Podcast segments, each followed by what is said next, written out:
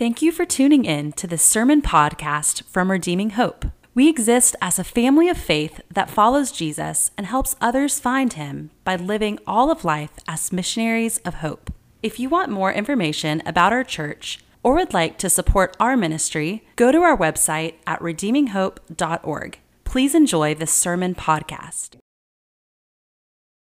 I'm so glad you guys are tuning in with us today as we are wrapping up our sermon series through the life of Joseph this week and next week. I'm so excited to be entering into the fall with you guys. Um, there's just a few announcements. Um, we have a uh, family day upcoming in September. Be on the lookout for that. Um, in September 25th, we're doing an intro to Gospel for Life. We've got a youth gathering next weekend. Um, we also have a leadership team meeting for everybody that's on our leadership team. And we're just so excited and privileged to be moving into the fall strong as we're kind of moving out of our post COVID relaunch uh, into a strong position in the fall. Um, just a few things if you'd like to reach out to us, you can text us 931 326 4512. You can email me, josh at redeeminghope.org, or Derek at derek at redeeminghope.org, or you can join our churchwide Discord, ourhope.cc slash discord. Also, if you'd like to partner with us financially, you can do so at ourhope.cc slash give. You can find us on Venmo at Redeeming Hope. Now, with all of that said, I'm excited for us to move forward as we look at this really interesting story that kind of is right tangled in the middle of the story of Joseph. You see, um, Joseph's story has been kind of central to the theme, the last theme of Genesis, right? So we're kind of finishing up the first book of the Bible, and it's kind of the the culmination or the end of the beginning of everything, right? Because Genesis sets up most of the themes that we see throughout the entirety of the Bible. But very interestingly, um, uh, right after Joseph is sold into slavery, there's an entire chapter devoted to one of his brothers named Judah, his older brother Judah. It's a very odd story. It's a very strange story that kind of makes you wonder why in the world is this story of Judah right smack dab in the middle of a story about Joseph? And what we see in this offshoot or kind of parentheses is this unlikely character that when we pull back, we see the whole story of Joseph. That Judah is a central player, a key figure in the life of Joseph. And it might actually be what the entire end of the book of Genesis is about. That maybe that the side story isn't Judah, but maybe the side story is Joseph. And we're actually going to look at a theme from Genesis to Revelation about this older brother of Joseph whose name is Judah. And he goes throughout the entirety of the Bible. So as we begin, uh, I want to explain this. I think it's very important for us to see Joseph's descent. He's a very cruel man, he's a very evil man that gets changed and drawn in by Jesus, actually, and Jesus' work in the story of Joseph. So, uh, well, let me explain here as we begin that the Bible is not a series of disconnected stories about good moral people that we should emulate. I think that's how most people try to read the Bible, that it's the series of good stories about good moral people, we should be like them. But rather, we see that it's one story of generations, millions, uh, th- thousands of years, millions of people, broken people, that are paving the way for the only perfect, righteous person, Jesus, who is our Savior. That all of this is pointing to Jesus.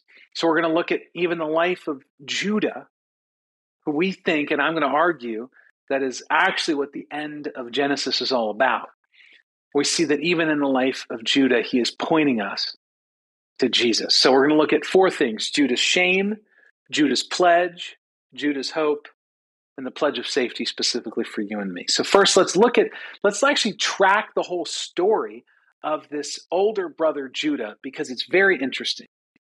I see uh, let's go actually we see the first time we see Judah is when he's born and his mother Leah was having multiple children to try to earn her husband's love. Look with me at Genesis 29. It says, Now the Lord saw that Leah was unloved, and he opened her womb, but Rachel, the other wife of Jacob, was barren. So we fast forward and says, And she conceived again and bore a son, and said, This time I will praise the Lord. Therefore she named him Judah. And then she stopped bearing for a time. So we see that that the, the woman whom Jacob loved was a woman named Rachel. But he was tricked and deceived into marrying another woman, Rachel's sister, named Leah. And so we see that Leah knows that she is unloved. And we see this through the names of her children. This is how Judah is born. He's born to a really broken, messed up relationship that he observes between his mother and his father. You see, Reuben says that his oldest brother, Reuben, was, and she says, I named him Reuben because the Lord has seen my affliction. Surely now my husband will love me.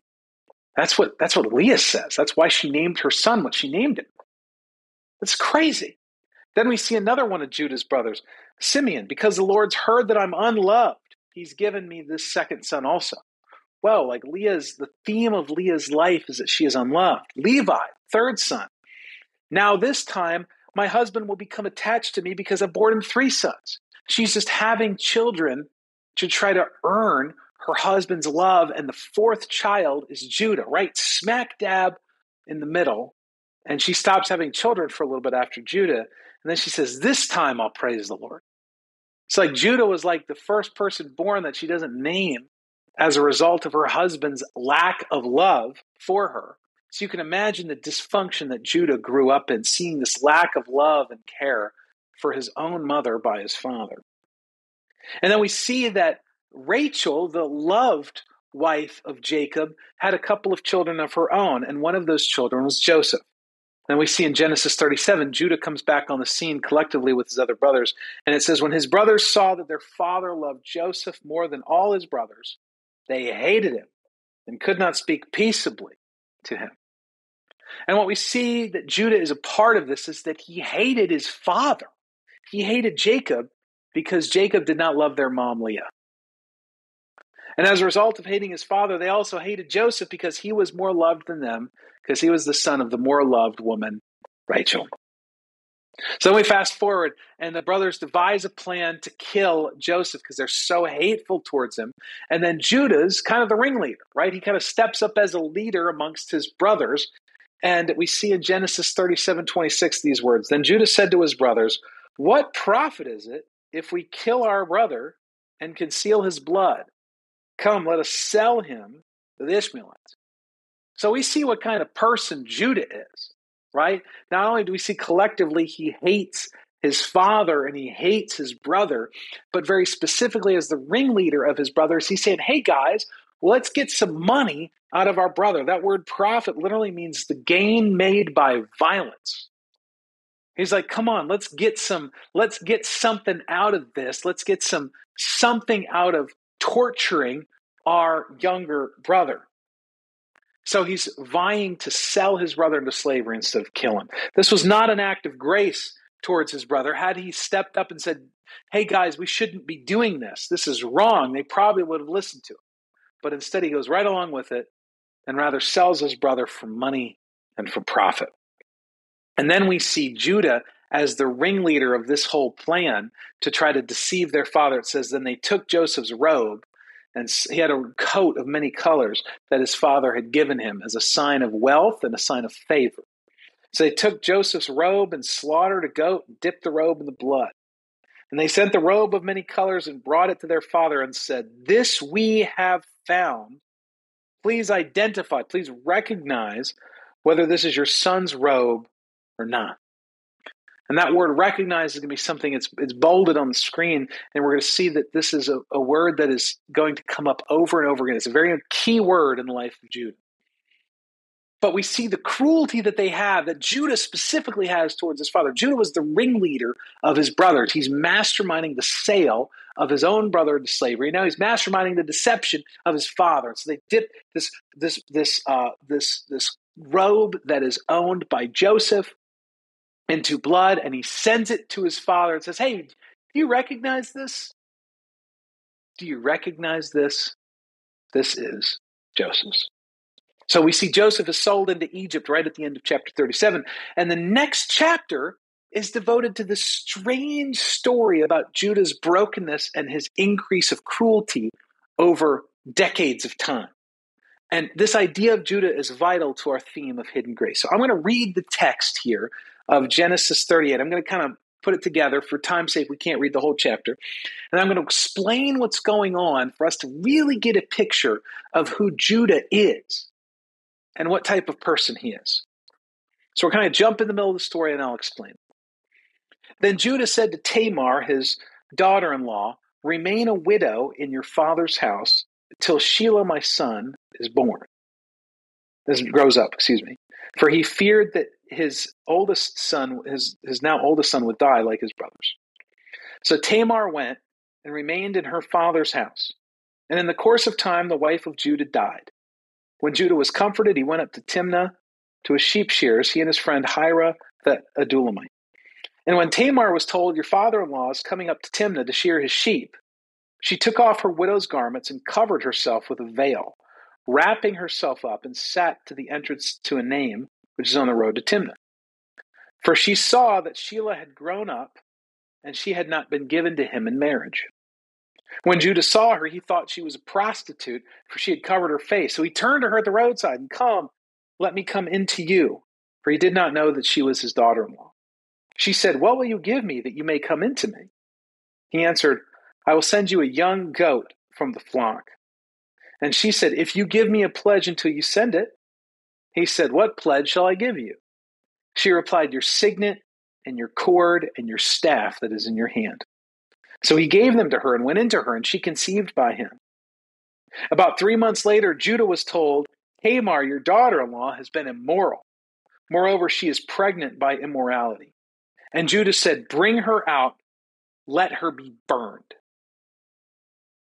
As she was being brought out, she sent word to her father in law By the man to whom these belong, I am pregnant. And she said, Please identify, please recognize whose these are the signet and the cord and the staff.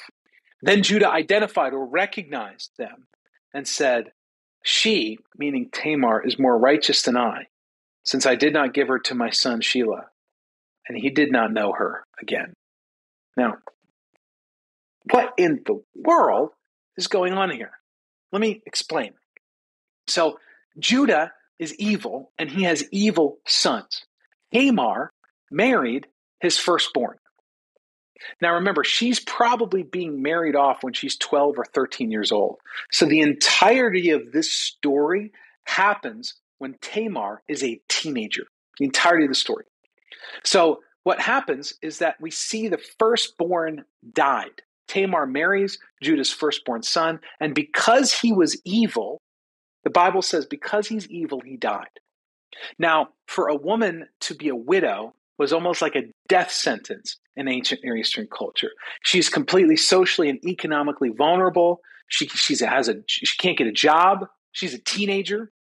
Now she, everybody knows she's not a virgin.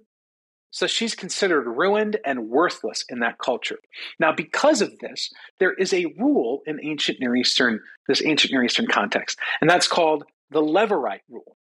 Okay, the Levirate rule says that the father-in-law was supposed to be the defender and the provider of his daughter-in-law in the event that his son died. So essentially, if he th- there was a marriage that happened and the son his son died he had to be responsible for his daughter in law.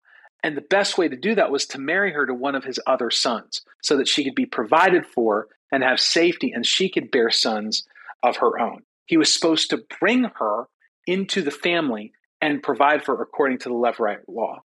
So that's what he initially does begrudgingly. His, he, he marries her to his second son.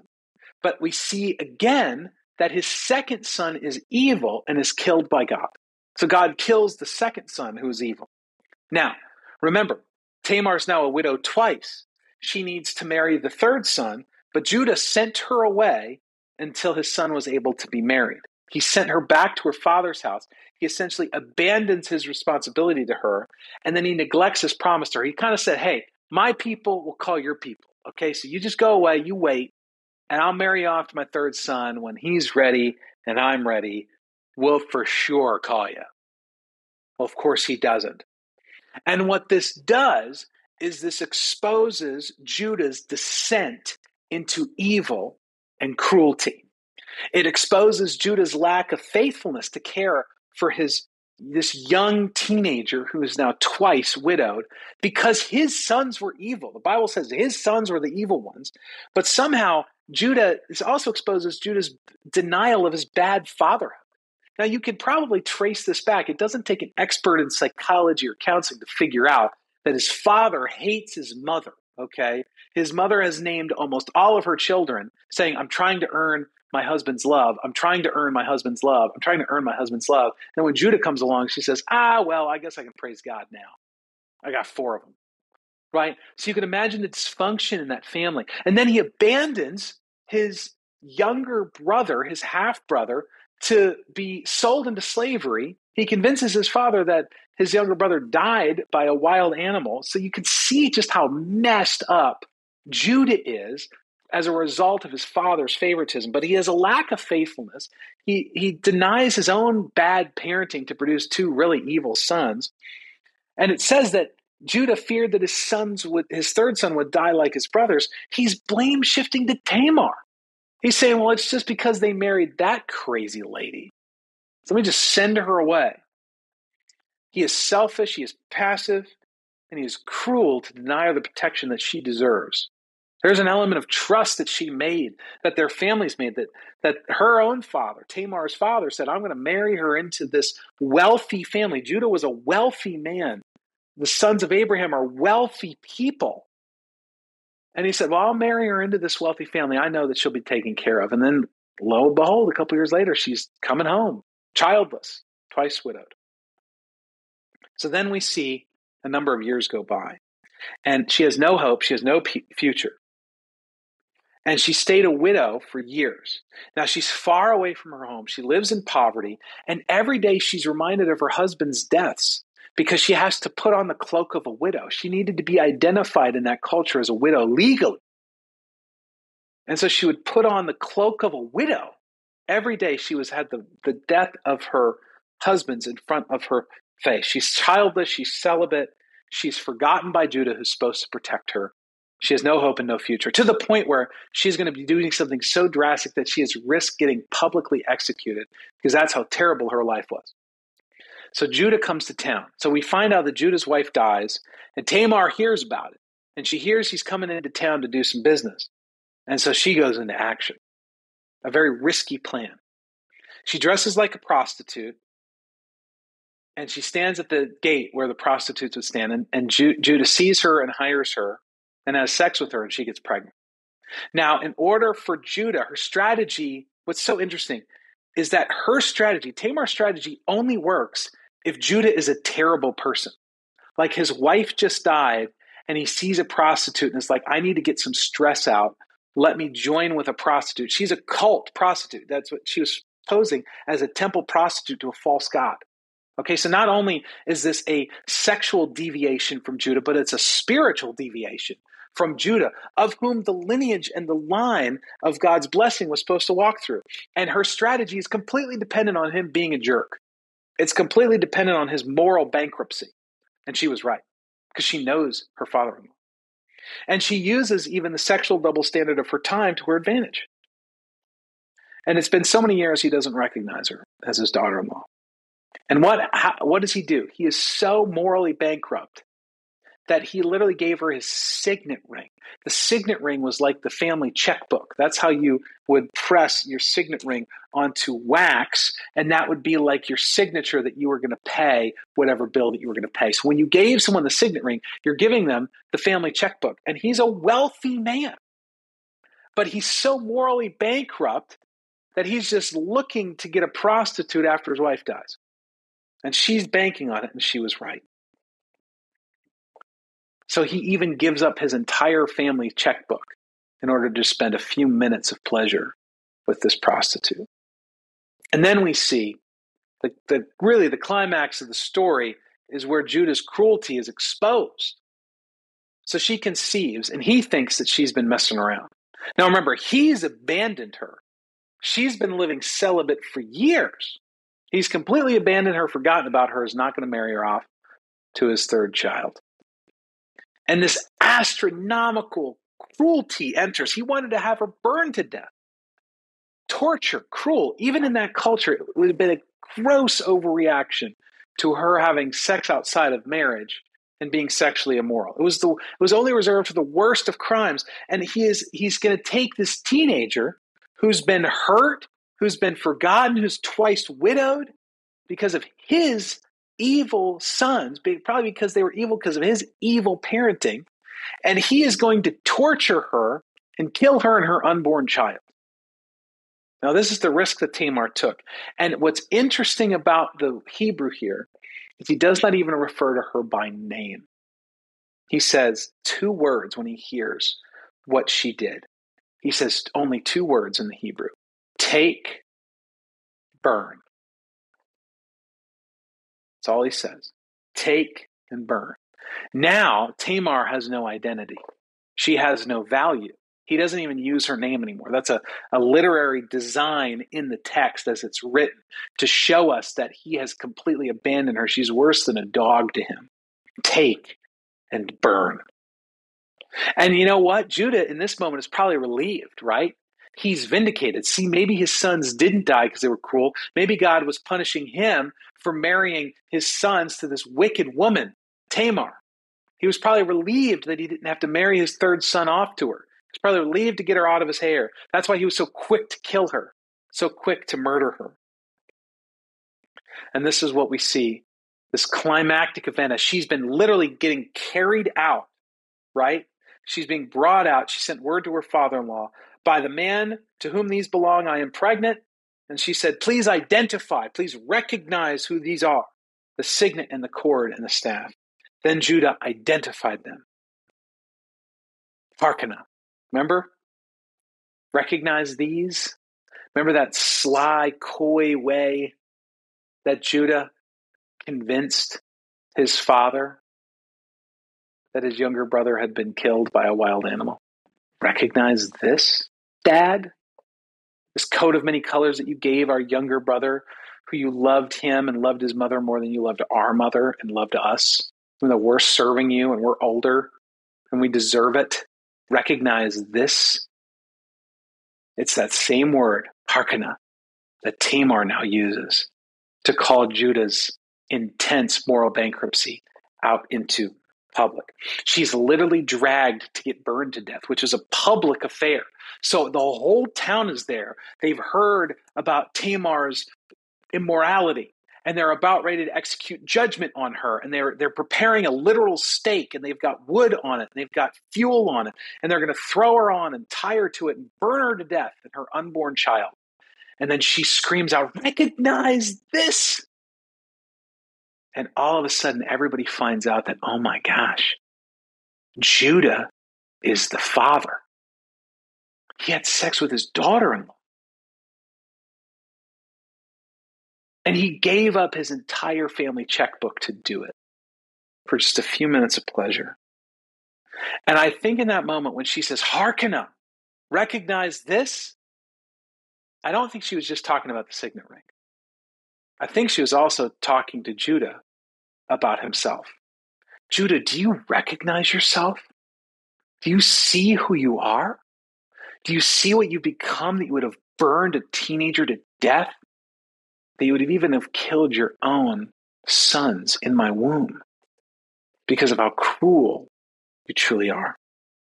See, Judah isn't the righteous person here. He's in denial about his sons. He's neglected his obligations to protect his family.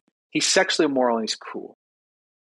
A Hebrew rabbi commentating on Genesis 38 hundreds of years ago, he said, uh, This is what he said The Holy One said to Judah, You deceived your father with Harkana by your life, Tamar will say to you, Harkana. But what's interesting is that we see in the very next verses, Judah turned around. He recognized himself and he changed. He actually says, She is more righteous than I. Now remember, Tamar is not to be celebrated in this story either. She also sinned. She was a victim, but she also sinned. She committed an act of immorality. She did so for various reasons, but she is not purely righteous in this either. But what Judah's saying is that she's she's more righteous than me. And he spares her life, and she has two sons born to Judah. He changed. He recognized himself. And we see, and we will see here in a few minutes, that Judah's whole life changed as a result of this deep shame. Because remember, all of this happened in public. So they're about ready to murder her. She screams out, recognize these, and then they bring out the signet ring that everybody knew was Judah's. So in his moment of deepest regret, in his moments, in his most public shame, Judah's heart began to soften and change. It was actually God's hidden grace in Judah's life to bring him to this moment of brokenness. So we see Judah's shame. But then we see Judah's pledge. Now we fast forward. We go back into the story of Joseph. Joseph is elevated to the right hand of the king of Egypt, to Pharaoh. And we see that Joseph had another full blooded brother whose name was Benjamin. And that was from Rachel, who was the woman that Jacob loved. Now, Joseph, when he sees his brothers come to Egypt, he was trying to get Benjamin to Egypt. And he's trying everything he can to convince and manipulate his brothers to bring Benjamin back to Egypt. And we're going to see why here in a second. But what happens is they get some food, and the food runs out. And they need to go back to Egypt to get more food, but Joseph had forbidden them from coming back unless they brought Benjamin. And they have this conversation, this very interesting conversation with their father Jacob to convince him that they need to go back and buy more food from Egypt. And in order to do that, they need to take Benjamin, the son whom he loved and that he favored, because he was the son of the favored wife, just like Joseph. So Reuben had said earlier, before we read this text here in a second, Reuben had said earlier, You can bring the boy with me, and if he doesn't come back, you can kill my two sons. Like that's how morally bankrupt this whole family is. He's like, Oh, you can kill my two sons if I don't bring the boy back. And we're like, Well, that's not going to work. But then Judah steps up with his father and he says to Israel, his father, Send the boy with me, and we will arise and go that we may live and not die, both we and you, and also our little ones. How interesting is it? Now, Judah's taking responsibility for the whole family in this moment. And he says, I will be a pledge of his safety. From my hand you shall require him. If I do not bring him back to you and set him before you, let then let me bear the blame forever. You see, what's so interesting is that Judah makes an honorable pledge to be a representative protector for the favorited Benjamin.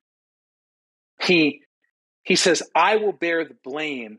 I will put myself as the guarantee of his safety. And how interesting is it that it is in such a severe opposite contrast to how Judah treated his brother 20 years prior? how Judah treated Joseph 20 years prior was Joseph was abandoned by Judah, but Benjamin was secured and protected by Judah now. Joseph, Judah didn't offer himself as a pledge for Joseph, but instead he used Joseph for his own gain, but rather now he offers himself as a pledge for his brother Benjamin in order to save their whole family. Like he's thinking about how do I save the family, not just save my own skin, not just get some money from my back pocket to sell my brother. What he says is, I'll offer myself as a pledge because this whole family needs saving and nobody's willing to step up and do the hard thing. What's also interesting is that Jacob hasn't changed either.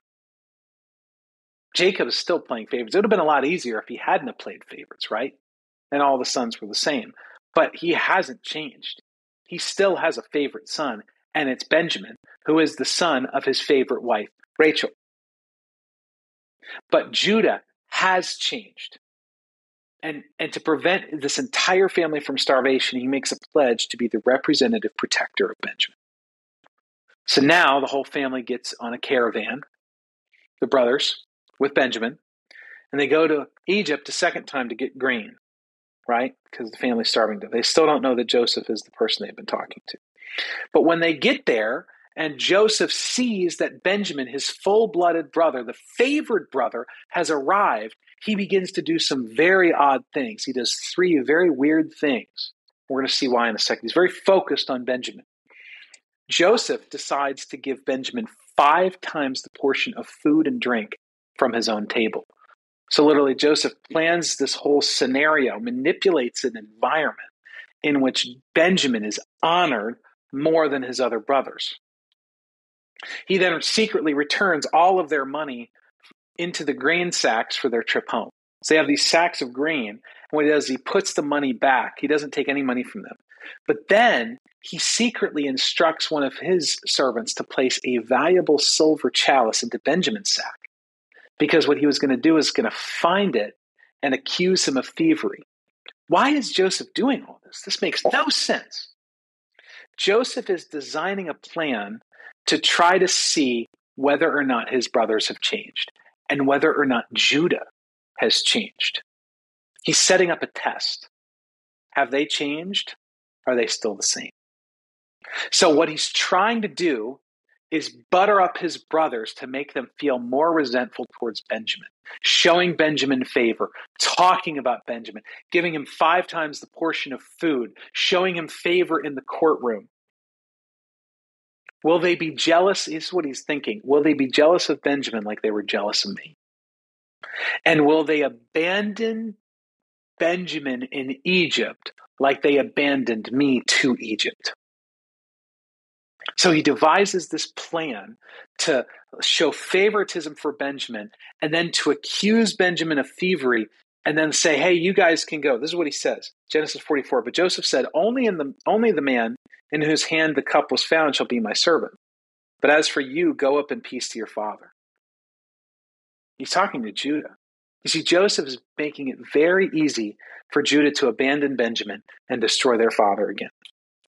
He finds the cup that he placed in Benjamin's grain and said, Oh, you guys are free to go, but I'm your brother's a thief. I'm going to keep him. And remember, he had been showing him favoritism this whole time because Joseph hasn't seen his brothers for decades and he's trying to see are they still the same? Do they hate Benjamin like they hated me? Are they going to abandon him in Egypt like they abandoned me to Egypt? And then Judah shocks everybody. Then Judah went up to him, to Joseph, and said, Oh, my Lord, please let your servant speak a word in my Lord's ears. You asked us, saying, Have you had a father or brother? And we said to my Lord, We have a father, an old man, and a young brother, the child of his old age. His brother is dead, and he alone is left of his mother's children, and his father loves him. Listen to the words that Judah is saying. He is acknowledging his father's favoritism, even to the point where it seems like Judah has no other children. It's almost like Benjamin is his only child. He keeps saying, He alone is left of his mother's children, and his father loves him. He's, it's almost like it's almost like Benjamin is his only child. That's how much Jacob considers Benjamin above his other brothers. And Judah does not do this in bitterness, but love, and he's compassionate towards his unhealthy, dysfunctional father. He essentially says, if we go back home without Benjamin, it's going to kill our father. Now, therefore, as soon as I come to your servant, my father, and the boy is not with us, then as as his, speaking of his father, as as Jacob's life is bound up in the boy's life, as soon as he sees the boy is not with us, he will die. And your servants will bring down the gray hairs of your servant, our father, with sorrow to Sheol. Then he tells him why he's saying this. Judah said, For your servant has be for me, for your servant, me, I have become a pledge of safety for the boy to my father, saying, If I do not remain saying, If I do not bring him back to you, then I shall bear the blame before my father all my life.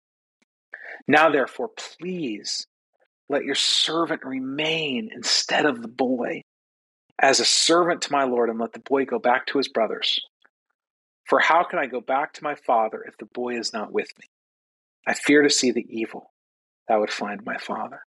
How, how interesting is it that Judah speaks so much compassion towards his father, who cruelly has favorited Rachel's children over Leah's? This is such a contrast when he failed his obligation to protect his brother Joseph, isn't it?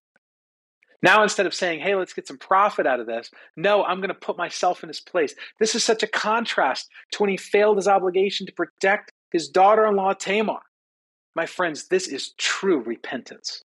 This is true hearkening, recognition, identification of who he truly is. He saw himself where he truly was. He's changed. And this change in Judah changes everything for Joseph. Then Joseph could not control himself before all who stood by him. He cried, Make everyone go out from me.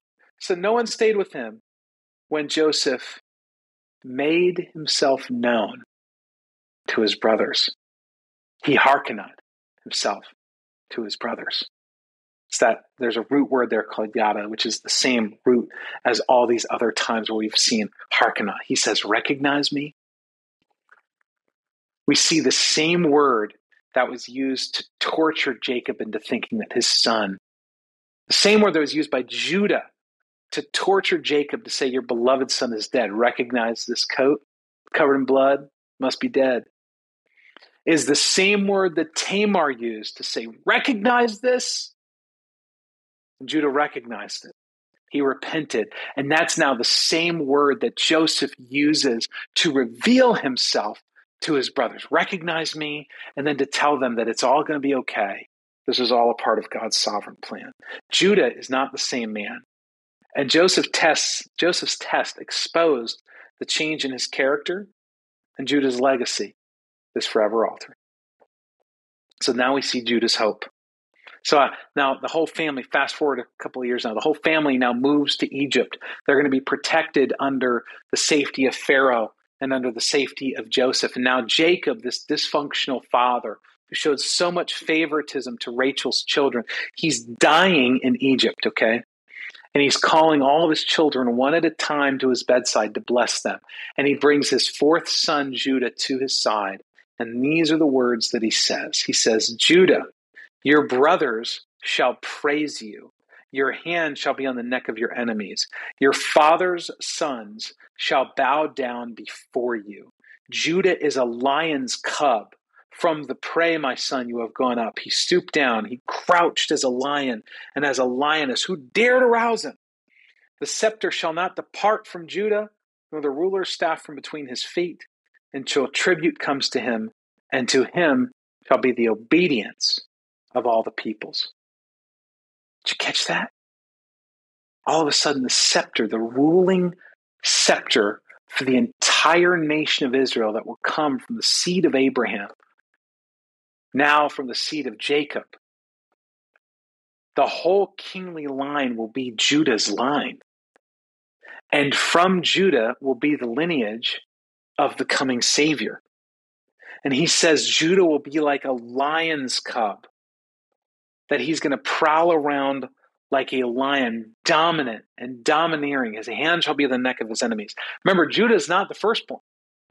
He's not the son of the woman Jacob loved, but he is a transformed man who received a promise, not because he was good, but in spite of his deep, deep brokenness. And I just couldn't help but thinking as I was reading this last night about Jesus saying, For the Son of Man has come to seek and save that which was lost.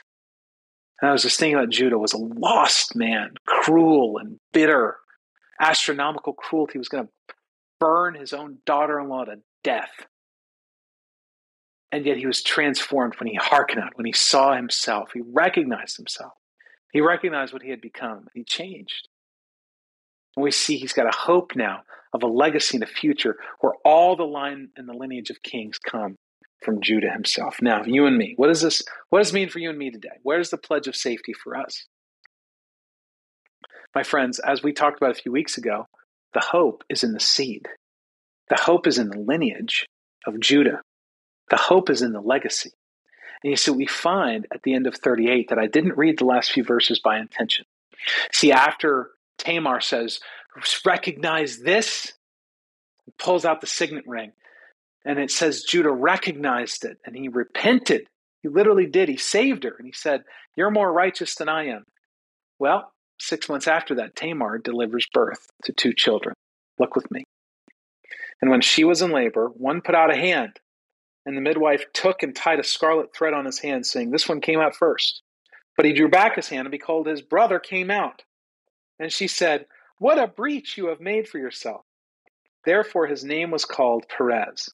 My friends, the word Perez, the name Perez, means breakthrough. He broke through. The sun broke through.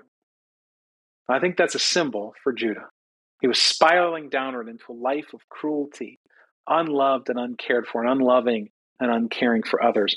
But Judah had a breakthrough, a turnaround, when he hearkened out, when he recognized.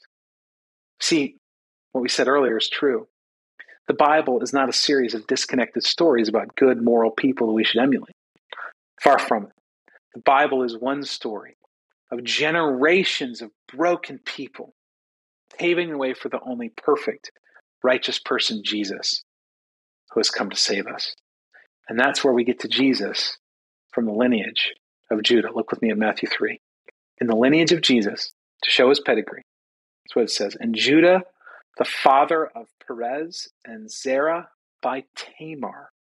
And Perez, father of Hezron. And you move on down in the lineage.